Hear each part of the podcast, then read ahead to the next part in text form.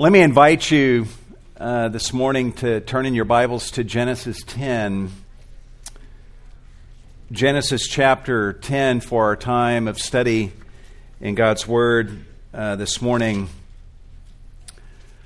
If you want to give a title uh, to the message this morning, it would be The Table of Nations. Uh, as we continue in our study through the book of Genesis, we come this morning to Genesis uh, chapter 10. And my goal uh, this morning is to preach from Genesis chapter 10, verse 1, all the way to verse 32.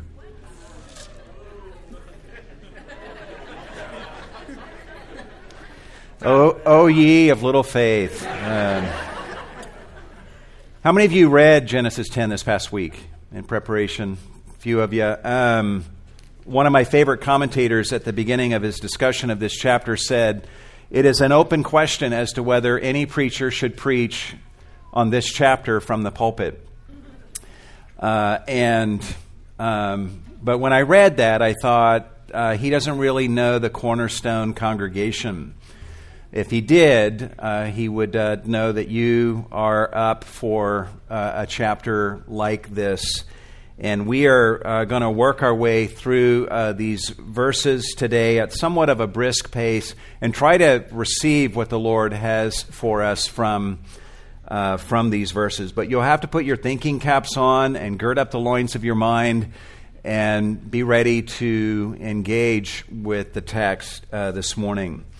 Let me start off uh, with a quote from uh, Voddie Baucham uh, from his book, What He Must Be If He Wants to Marry My Daughter. Uh, listen to what he says in one of the final chapters of his book. I am a black man. Not only that, I am a very large, deep, dark milk chocolate man. However, some people insist on saying that when they look at me, they don't see color. I guess that's supposed to sound pious. However, when I hear that cliche, it doesn't sound pious at all. In fact, it sounds foolish. How dare we ignore the variety that God placed in creation? When I look at people of different ethnic backgrounds, I see the handiwork of God. God did not make a mistake when He made me a black man, nor did He do something that He meant for people to ignore. There's a lot of wisdom in what Voddie Baucham is saying in this quote. As people of varied ethnicities as we are, we have differences between us that are God intended. These differences are the handiwork of God and should not be ignored but appreciated. But they should not divide us. And that's why I appreciate what Voddie Baucham goes on to say in his book, What He Must Be If He Wants to Marry My Daughter. He goes on to affirm that while we are different in various ways, we are all one family in Noah. Listen to what he says. The Genesis account makes it clear that only eight people survived the flood, and every people group on the planet descended from this single clan. We are all one in Noah. Every people group on the planet can trace itself back to the ark. And you know what? That makes us all family. Voddie Baucham is a man who gets his anthropology from the book of Genesis, and so should we. And the knowledge of how to view our differences in the context of our common ancestry is nowhere on as full display as it is here in Genesis chapter 10, which means that this chapter has something to teach us about how to appreciate the things that make us unique from one another while at the same time cherishing our common humanity that makes us family. In Genesis chapter 10, uh, just a few things by way of introduction. We see the divine blessing upon Noah and his sons in Genesis 9 1 come to pass. God had destroyed all of humanity through the global flood, and he spared Noah and his three sons and their wives. But God did more than that. In Genesis 9 1, we're told that after the flood, God blessed Noah and his sons, and God commanded them. He spoke to them a, a command that was imbued with power when he said, Be fruitful and multiply and fill the earth. And in Genesis 10, we see the power of that spoken blessing from God. From the small beginning of eight people who came off the ark, we see the explosion of chapter 10 and observe the fulfillment of the blessing that God had bestowed upon Noah and his sons.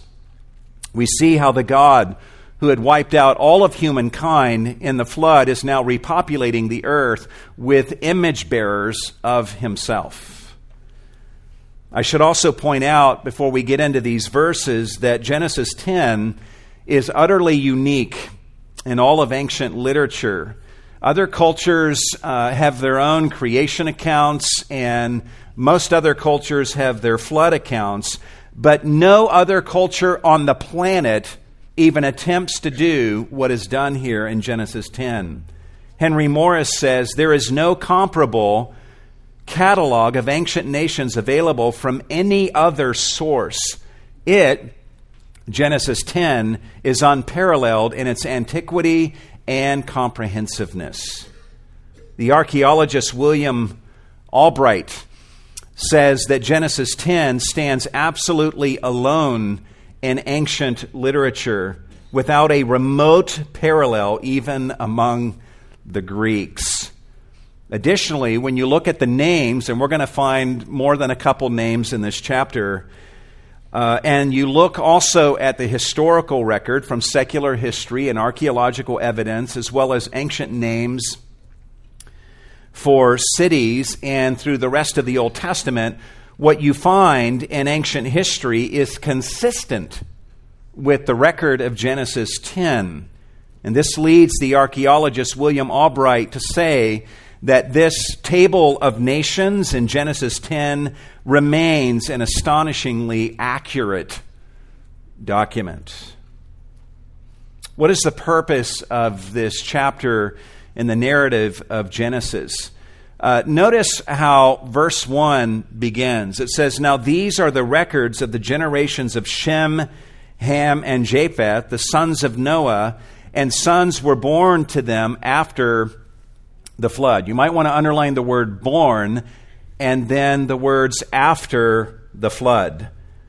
So we learn that what's going to follow is the record of the sons born to Shem, Ham, and Japheth after the flood. And then notice the final verse of this chapter where the text says, These are the families of the sons of Noah according to their genealogies, by their nations, and out of these the nations were separated on the earth after the flood. You might want to underline the word separated, and then after the flood.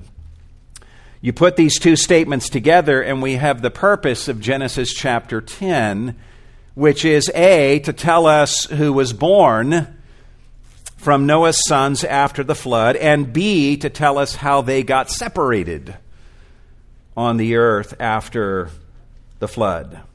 What this means is that Genesis 10 is not a still frame picture, but a motion picture that involves the movement of people, people being born and then moving about the planet Warren Wiersbe describes this chapter in this way. He says this is a genealogy plus an atlas plus a history book.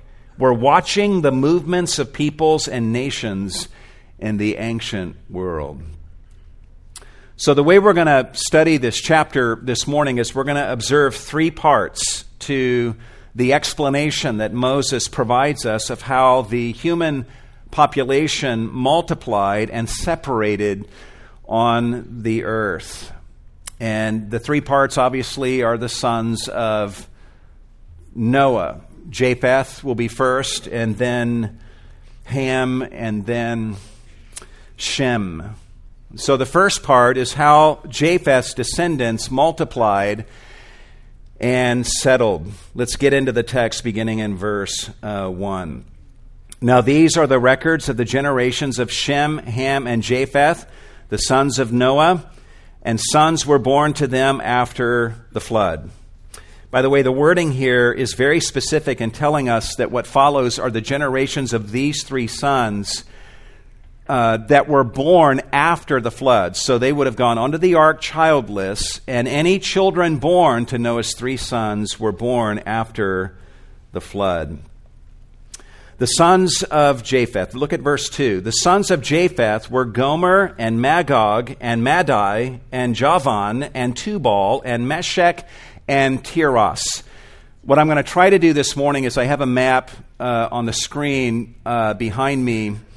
Uh, and if you look on that map, like the orange on the map represents generally where the sons of Japheth ended up uh, populating and settling.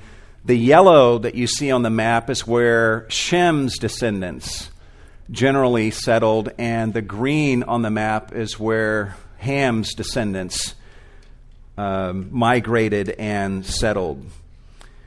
And so, verse 2, we learned of these sons of Japheth, and archaeological and historical data suggests that these individuals ended up settling in regions ranging anywhere from southwest Russia to Turkey to Greece. And I've got little red dots. Can you guys see the red dots? That'll just give you a rough idea of where uh, they, uh, they settled.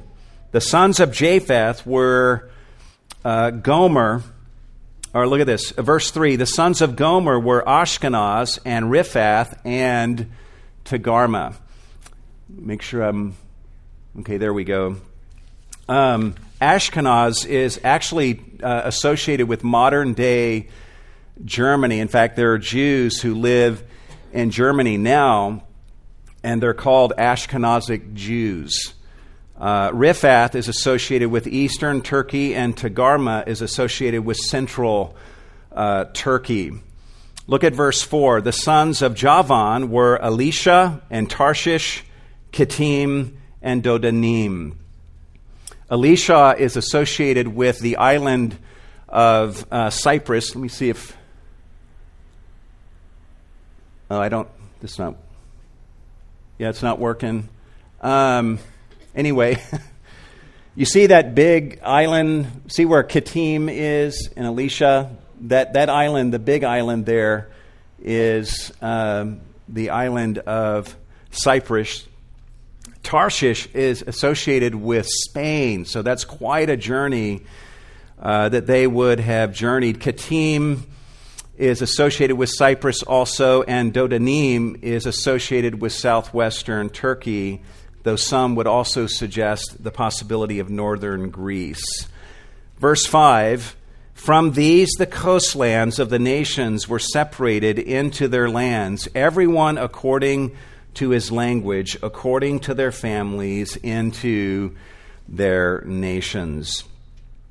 You might read verse 5 and see the word language and ask where did the languages come from that contributed to the dividing of the human race if the Tower of Babel had not happened yet. That happens in chapter 11. But I would just say keep in mind that chapter 10 and 11 go together, and it's not strictly chronological. The Tower of Babel incident, in which the languages were confounded, happened inside of Genesis chapter 10, and we'll unpack that next week. Notice the fourfold criterion their lands, language, families, and nations. We're being told here that these peoples ended up dividing and being separated from one another based on geography, based on language, family connection, and political uh, states. So these are the descendants of Japheth and how they multiplied and dispersed. Next, the narrative moves to the descendants of Ham and this brings us to the next part of the explanation of how humankind multiplied and settled. Are you guys still with me? Okay. Um, verse 6 The sons of Ham were Cush and Mitzrayim and Put and Canaan. Let's see, as you see on the map, Cush would represent like modern day, generally the area of modern day Ethiopia uh, Mitzrayim is actually the Hebrew name for Egypt. So we would associate that with the location today of Egypt. and then Put. Uh, if you want to know where Put was put, uh, think of modern day Libya. Uh, in fact, the Greek Septuagint, the ancient translation of the Old Testament, translates often put as the Libyans. Okay, so the general location today of the nation of Libya is where we would associate put. And then Canaan obviously had descendants who settled in the land of Canaan.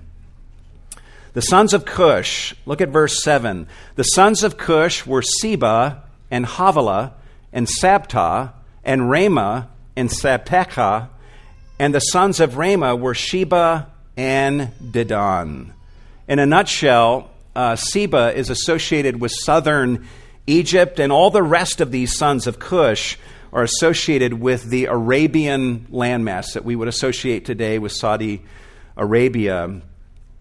Uh, at this point of the narrative, all these names are mentioned, but there's a single individual, a son of Cush, that is singled out, and considerable space is given to him, and that is his son Nimrod. Um, and look at what it says beginning in verse 8. This is the ultimate son of Cush. His name was Nimrod. It says, Now Cush became the father of Nimrod. You'll note here that more is said about Nimrod in Genesis 10 than any other character in this chapter. He clearly was a man of staggering influence when it comes to political prowess, personal power, and charisma. Nimrod is literally one of the greatest and most powerful men to ever walk the earth. Observe how he is described. Uh, he was a mighty one on the earth. Verse 8, he became a mighty one on the earth. And that word mighty one uh, speaks of a champion, somebody who is superior in strength and encourage. This is the word that was used back in Genesis 6 to describe the Nephilim prior to the flood. At the very least, we know that Nimrod was a man of enormous physical power and political power with an audacious courage and boldness to match. Look how else he's described. He was a mighty hunter before the Lord.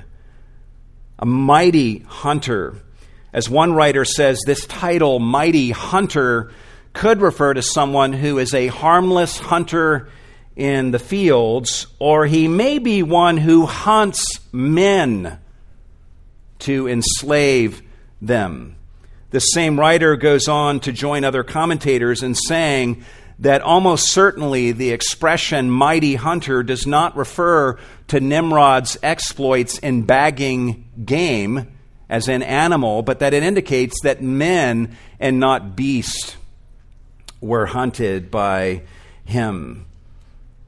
If that seems crazy to you to think of somebody hunting people, then ponder what happened this past week when two individuals, at the very least, two individuals hunted and terrorized and killed 14 people and injured others just eight miles from here. Think of the attacks in Paris a few weeks ago. This is the way hunters of men behave.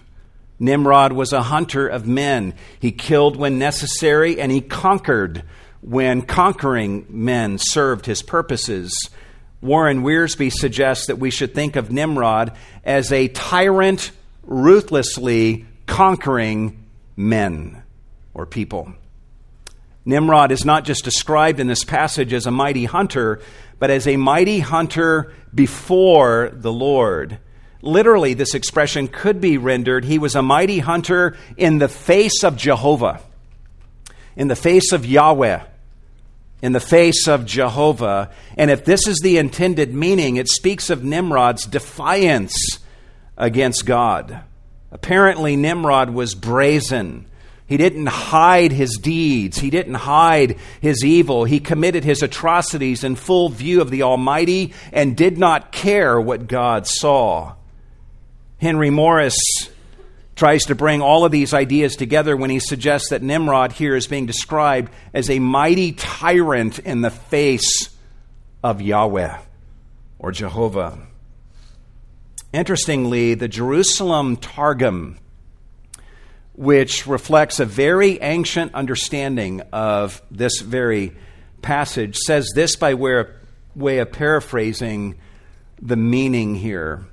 Nimrod was, a pow- was powerful in hunting and in wickedness before the Lord, for he was a hunter of the sons of men. And he said to them, Depart from the judgment of the Lord and adhere to the judgment of Nimrod. Therefore it is said, As Nimrod, the strong one in hunting and in wickedness before the Lord. Another thing about Nimrod that we observe in this passage is that he evidently inspired copycats and established a standard of greatness. It seems that Nimrod inspired many Nimrod copycats in his day and in the days that followed. He was so impressive of a person that any future Nimrod wannabes were measured against the standard that he had set. Observe what the text says. Therefore, it is said, like Nimrod, a mighty hunter before the Lord. You might want to underline the word like in your text at the beginning of this slogan, like Nimrod, a mighty hunter before the Lord. This slogan uh, indicates that people try to be like him, which is why the slogan begins with the word like. About 15 years ago, people used to say, I want to be like Mike. Talking about Michael Jordan, one of the greatest basketball players to ever play in the NBA. And for several years, probably even to this day, any new superstar in the NBA is compared to Michael Jordan. And it would be a compliment to say, You are like Michael Jordan. No one has ever said that to me. Um, but that's what's happening here. Nimrod was such a great man on many levels that he inspired people to be like him. And the greatest compliment that people could receive in the minds of many was to be told, You are like Nimrod, the mighty hunter in the face of Jehovah. Observe what we learn next about Nimrod, and that is that he built an empire and cities. The beginning of his kingdom was Babel and Erech and Akkad and Calneh in the land of Shinar.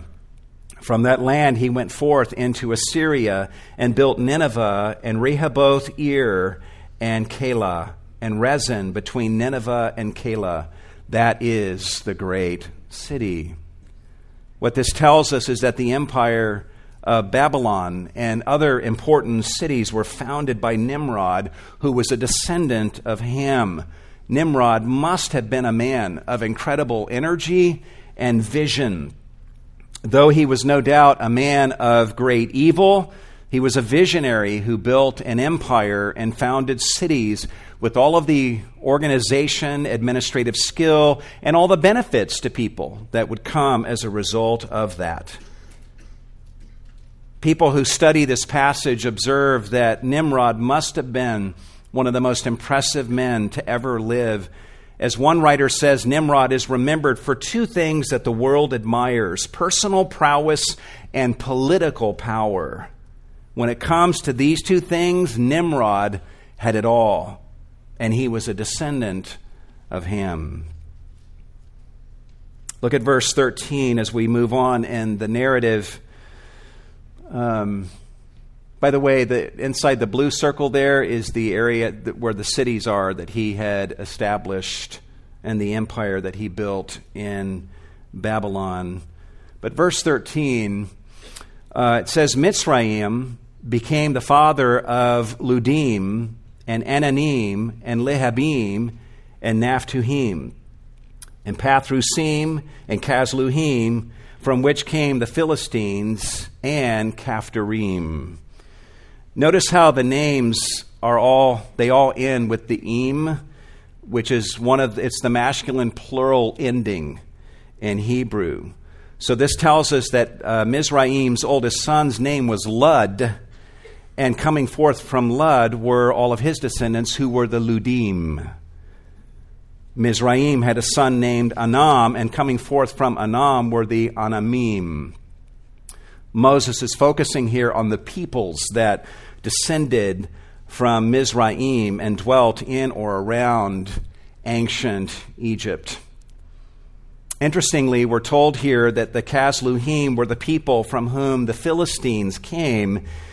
And if you know anything about the Old Testament, the Philistines loom large in Israel's history. We know from Amos 9 7, you might want to write that reference down, Amos 9 7, that the Philistines came from the island of Crete. At some point, they migrated to Canaan and settled there and proved to be a constant thorn in Israel's side. Another one of Ham's sons was Canaan, and we now learn about his descendants. Verse 15 Canaan became the father of Sidon, his firstborn, and Heth, and the Jebusite, and the Amorite, and the Girgashite, and the Hivite, and the Archite, and the Sinite, and the Arvadite, and the Zemarite, and the Hamathite. And afterward, the families of the Canaanite were spread abroad. Interesting names, huh? In fact, R. Kent Hughes says this about this passage. He says, The descendants of Canaan listed in verse 17 sound to our ears like an entomologist's list of something for the pest controller Hivites, Archites, Sinites, and termites. Actually, these people did prove to be pests to Israel. They were hard to drive out, they were hard to get rid of, and the Israelites ended up being far too willing to allow them to stay in the land, though God had told them to drive them out. As far as their territories go, says the territory of the Canaanite extended from Sidon as you go toward Gerar as far as Gaza as you go towards Sodom and Gomorrah and Admah and Zeboim as far as Lasha. These are the sons of Ham according to their families, according to their languages, by their lands, by their nations. Notice those distinctions, that fourfold distinction again. Sidon is a city in the northernmost point of the land of promise, and then Gaza represents a southwestern point, Sodom and Gomorrah these other cities represent a southeastern point of the promised land. The description that's given here bears similarities to how God describes the land of promise later in the Old Testament. Clearly, Moses is wanting us to know that these Canaanites are dwelling in the land that God promises to Israel, and it will be Israel's task to conquer them and to drive them out. So that's the record for Ham's descendants. Next is Shem's descendants, which brings us to the next part of this presentation in Genesis 10 of how the descendant of Noah's sons multiplied and settled. But just double check. You guys still with me? All right. Part 3 how Shem's descendants multiplied and settled. It says also to Shem, the father of all the children of Eber and the older brother of Japheth, children were born. Verse 22 The sons of Shem were Elam and Asshur and Arpachshad and Lud and Aram. Based on ancient inscriptions and data from the Old Testament, Elam is associated with the area east of the Tigris River. Asshur and Arpachshad are associated with Assyria and Lud is associated with modern day Turkey, and Aram is associated with modern day Syria. The descendants of Aram. Look at verse 23. The sons of Aram were Uz and Hul and Gether and Mash. I love the name Mash. Sounds like a good name for a boy. Uh, all of these probably dwelled in the general area of modern Syria. It is largely the descendants of these sons who are right now flooding into Europe and elsewhere. These uh, Syrian refugees that we read in the news about are largely the descendants of Shem, just as Abraham was and the children of Israel through a different lineage, as we'll see. Verse 24, his other son, Arpachshad, we're told that Arpachshad became the father of Shelah, and Shelah became the father of Eber. Two sons were born to Eber. The name of the one was Peleg, for in his days the earth was divided, and his brother's name was Joktan. We will find out in chapter 11 that Eber was the one from whom Abraham descended. The word Hebrews comes from the word Eber. Interestingly uh, enough, the people of Saudi Arabia share Eber as a common ancestor. Uh, their common ancestor is Eber, making them all technically, in that sense, Hebrews, in that sense of the term. The difference is that the Arabians descended from Eber through the line of his son Joktan, and the Jews descended from Eber through Joktan's brother Peleg. The expression in verse 25 telling us that Peleg's that in his day the earth was divided is probably a reference to the Tower of Babel incident when the people were divided by language and dispersed from there, and we'll learn about this incident next week in Genesis chapter 11. It's noteworthy here that the line of Israel through Peleg, uh, you know, Israel ends up descending from Peleg, yet the table of nations stops here with Peleg. Moses is going to pick up here with Peleg and elaborate further on his descendants in the next chapter.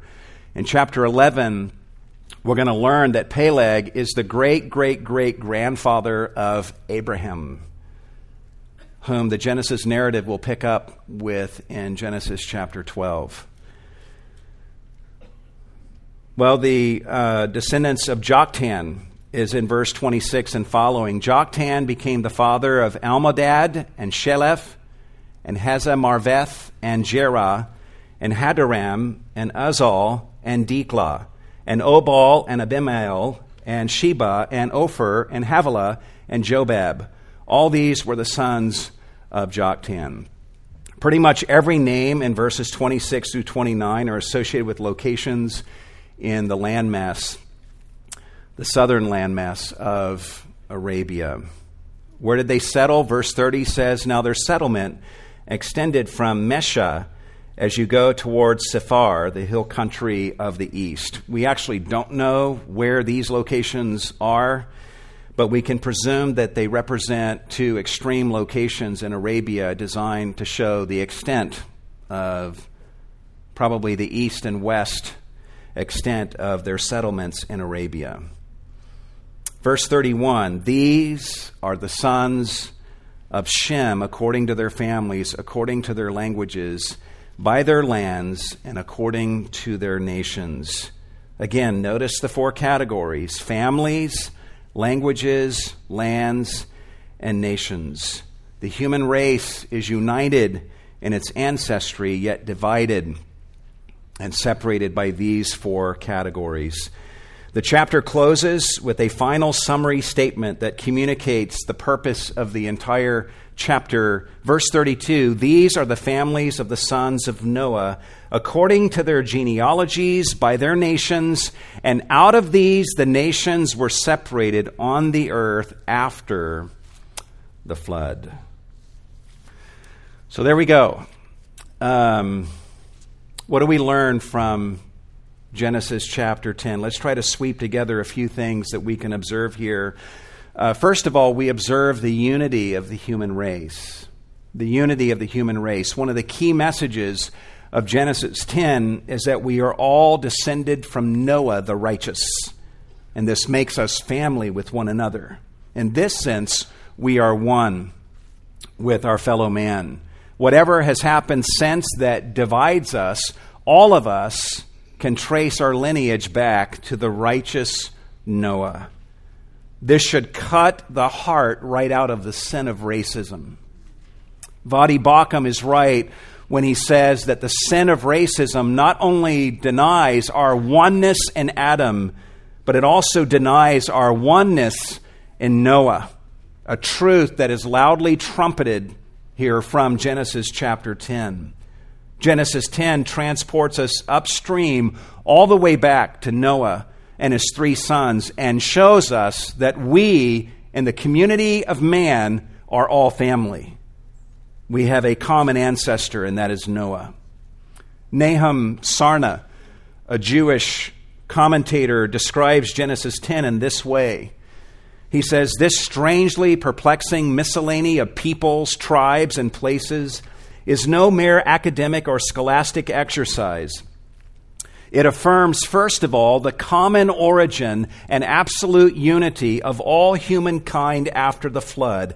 Then it tacitly, but effectively, asserts that the varied instrumentalities of human divisiveness are all secondary to the essential unity of the international community, which truly constitutes a family of man. The Jewish concept of this unity of the human race reflected in this chapter was actually remarkable and way ahead of its time. No other nation thought this way about everybody on the planet. Other cultures did not embrace the unity of the human race. For example, one writer describes the way the ancient Egyptians thought in this way the ancient Egyptians exclusively reserved for themselves the designation men while regarding all other peoples as descended from the enemies of the gods. Other cultures did the same thing. They do something similar today. They dehumanize other ethnic groups and view themselves as superior.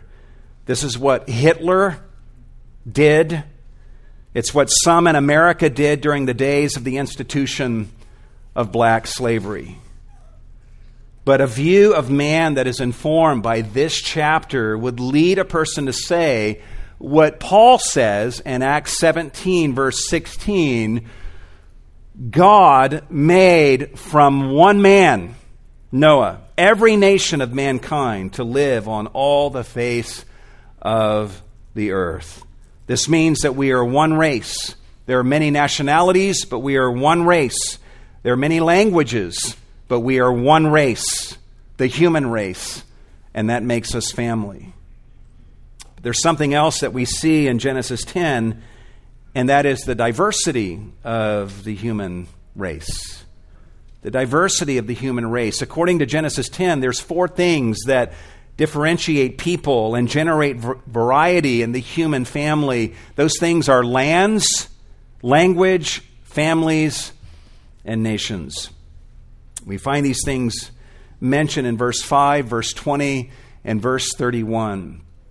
These are four things that end up creating remarkable diversities that add texture and fabric to the human family. With different languages, come not only different modes of expression, but also different modes of thought. People who speak different languages don't just speak differently, they literally often think differently on a variety of levels. Our different lands or geographies shape our character in a lot of ways. People living in the harsh conditions of Siberia are shaped by those conditions, and they end up being very different in their personalities and character from people who are living in the tropical conditions of the Bahamas. People living in a desert climate with desert terrain end up being different in their lifestyle and character in many ways than those who live in the tropical rainforest of Brazil. Factors such as climate and terrain are huge factors in shaping the character the personalities of people, the nations, the political states that we become a part of uh, shape us in profound ways. The Japanese culture is quite different than the Spanish culture, which is very different from the Ethiopian culture. The United States culture is very different from the Saudi Arabian culture. Our national histories the uniqueness of those histories and our laws and our customs and religious beliefs shape us and make us different. And then there's family, a word that is used five times in Genesis 10. There's probably no social unit that shapes us more than the family that we are a part of and that we came from. We are shaped by the combined influence of our grandparents and parents and siblings and children and cousins and nieces and nephews and aunts and uncles. All of these entities are stated in Genesis 10, and they all conspire to make us different. There are no two people who are exactly alike, and this is what makes the human family so interesting. Where these differences and distinctions are good and noble and morally neutral, we should admire them and celebrate them as reflections of the imagination and creativity of God. Genesis 10 features a beautiful tapestry of diversity, all of it having derived from the same ancestry. Unfortunately, this tapestry is marked profoundly by sin also, and we see that play out in the rest of Scripture. We also see in this passage, in this chapter, the sovereignty of God over the nations in orchestrating the movement and the settlement of the peoples of the earth. All of this is happening in fulfillment of God's spoken blessing upon Noah and his sons and his mandate for them to populate the earth. They're actually obeying the mandate that the sovereign God had given to them. God is also the unseen orchestrator of these movements, and He's creating these separations between peoples. We're going to learn in Genesis 11 how God deliberately intervenes and confounds languages in order to ensure that this spreading and separation happens as the nations become dispersed. God is the orchestrator of this. In fact, Moses himself says this in Deuteronomy 32, verse 8. He says, The Most High gave the nations their inheritance. He separated the sons of man. He set the boundaries of the peoples. Paul says the same thing in Acts 17. Listen to what he says to his audience on Mars Hill in Acts 17 26. And he, God, made from one every nation of mankind to live on all the face of the earth, having determined their appointed times and the boundaries of their habitation. As Warren Wiersbe says, Jehovah is the God of geography and of history. He is in control, and He's in control of what is happening here and unfolding here in Genesis chapter 10. It also means that the present Syrian refugee crisis, this movement of peoples, is under God's complete sovereignty. While there may be human causes for what is happening, we need to remember that God is sovereign over geography and over history and He is always doing a million things that we can praise and thank Him for. That said, this refugee crisis is a problem, and we should pray for our world leaders that they will have the wisdom of Solomon and know what to do with these refugees in a way that ensures the safety of their respective countries while at the same time treating these refugees with the respect that they're entitled to as image bearers of God and as sons of Shem. Shem would expect no less of us. Our own hearts should be that they experience the love of Christ and be saved. There's a final thing that we see in Genesis 10, and that is a tension that begs for resolution there's a palpable sense of tension that we're left with at the end of chapter 10, and this tension is intentional on the part of Moses, who's an amazing writer. Yes, we see chapter 10 as being the fulfillment of the divine blessing of Genesis 9 1, and everyone is reproducing and spreading over the face of the earth. But we also see in this chapter mankind hopelessly scattered across the face of the earth, divided from one another and from God. And this leaves us wondering what will happen next? Is this the end of the story? Absolutely not. What will happen next is that God, in Genesis chapter 12, as chapter 12 begins, God is going to choose Abraham, a son of Shem and call him out and promise Abraham that through you, in you, all the families of the earth are going to be blessed. And that word families that God uses there is used five times in Genesis 10 in verse 5, verse 18, verse 20, verse 31, and verse 32. All of these families that are identified in Genesis 10, God speaks to Abraham and says, Through you, through you, I'm going to bless all of the families of the earth. And starting in chapter 12, we see the story of God setting in motion his plan to bless all the families and nations of the earth that are identified in Genesis 10. It'll be through Abraham that the people of Israel would arise, and God's destiny for Israel was that Israel would be a light to the nations, according to the prophet Isaiah. And beyond that, it would be through Israel that the Messiah, Jesus Christ, would come and God would send the Messiah into the world not just because he loved Israel, but because God so loved the world.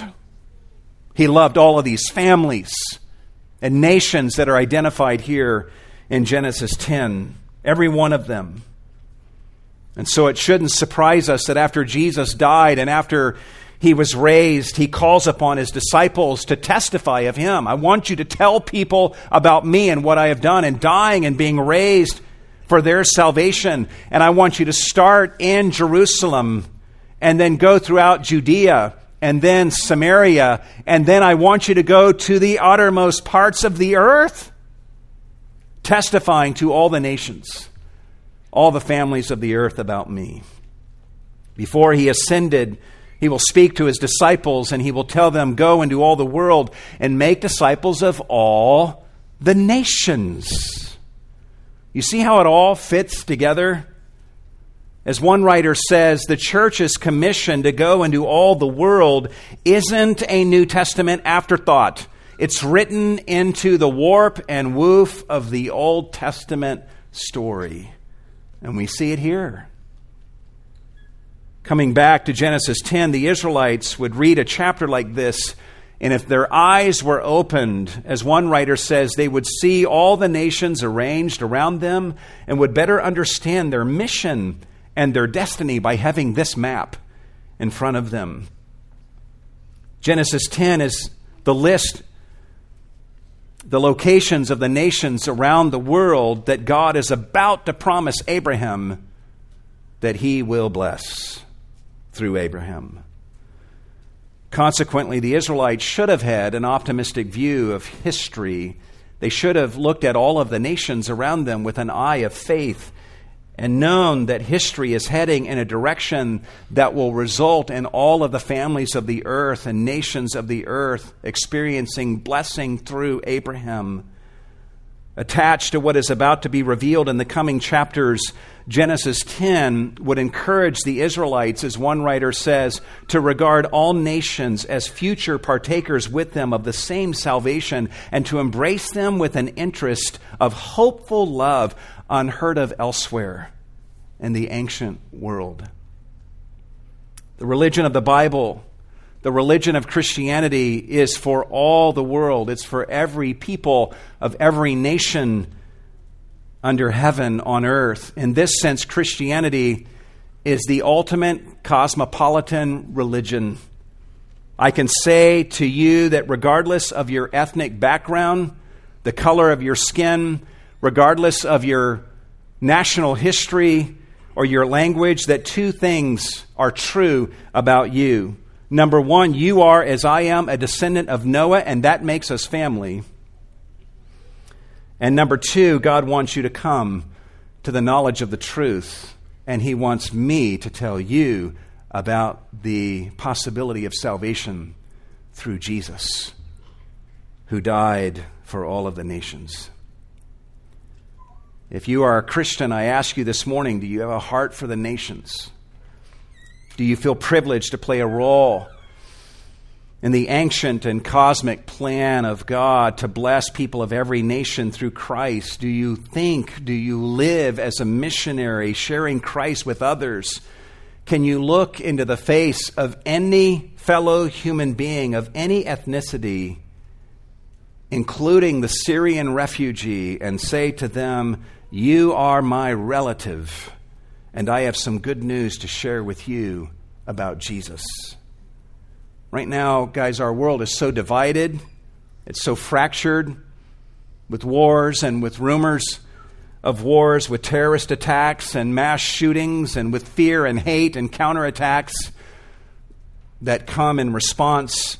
And we long for the day when the ancient promise of God is fulfilled. We long for the day when all the families and nations of the earth will truly experience the fullness of God's promise to Abraham in Genesis 12 3. We long for the day when people of every tribe and tongue and nation are gathered around the throne of God, singing the praises of Jehovah God. Genesis 10 is a list of nations and families that God is about to promise Abraham that he's going to bless through Abraham. This should change the way we think when we look at our world map today. Because of Jesus Christ, we have an optimistic view of human history because we know of God's plan to unite all the nations under the rule of Jesus Christ. Guys, there's coming a day when the lion is going to lie down with the lamb, and when the peoples of Saudi Arabia and Iraq and Iran and Syria and the United States will be singing the praises of Jesus Christ as their sovereign Lord and King. Let us share Christ with others and show them the love of Jesus in anticipation of that day and be a part of this cosmic ancient mission to see to it that all the nations of the earth are blessed through Abraham and his ultimate descendant, Jesus Christ. Let's pray together.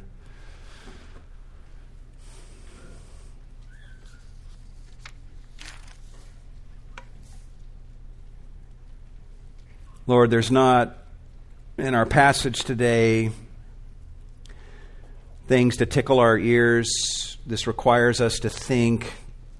But if there ever was a day when we need to think deeply and carefully, it's today. If there ever was a day when we need to look at a world map and to see that world map through your eyes and through the vision that is given in Scripture, it's today. If there ever was a day when we need to see that you are sovereign over history and all that is inside of that history, it is today. You are not in heaven right now wringing your hands over global developments and national developments. You are sovereign and you are bringing your purposes to pass one stage at a time and the day will come when every knee will bow to the Lord Jesus Christ and confess that He is Lord. And the nations will be under His wonderful, beautiful rule and will give glory to Him who died and who was raised. And with the eye of faith, we look at our world map and we look at our fellow man as we're taught to do on the pages of Scripture. We ask that you would give us cosmopolitan hearts that are big and large, that do not just embrace those of our own ethnicity, those of our own language. Large enough, Lord, to embrace the world just as Jesus did. You so loved the world, and help us to be like you, and so love the world as well. We thank you, Lord, for all that you have given to us and for the opportunity we have to give of our offerings to you in return. We're delighted to do so, Lord, and we ask that you would receive these offerings and do much with every penny that is given for the glory of Jesus Christ and for the accomplishment of this ancient and ever relevant mission to bless all the nations. We ask these things in His name, and all God's people said.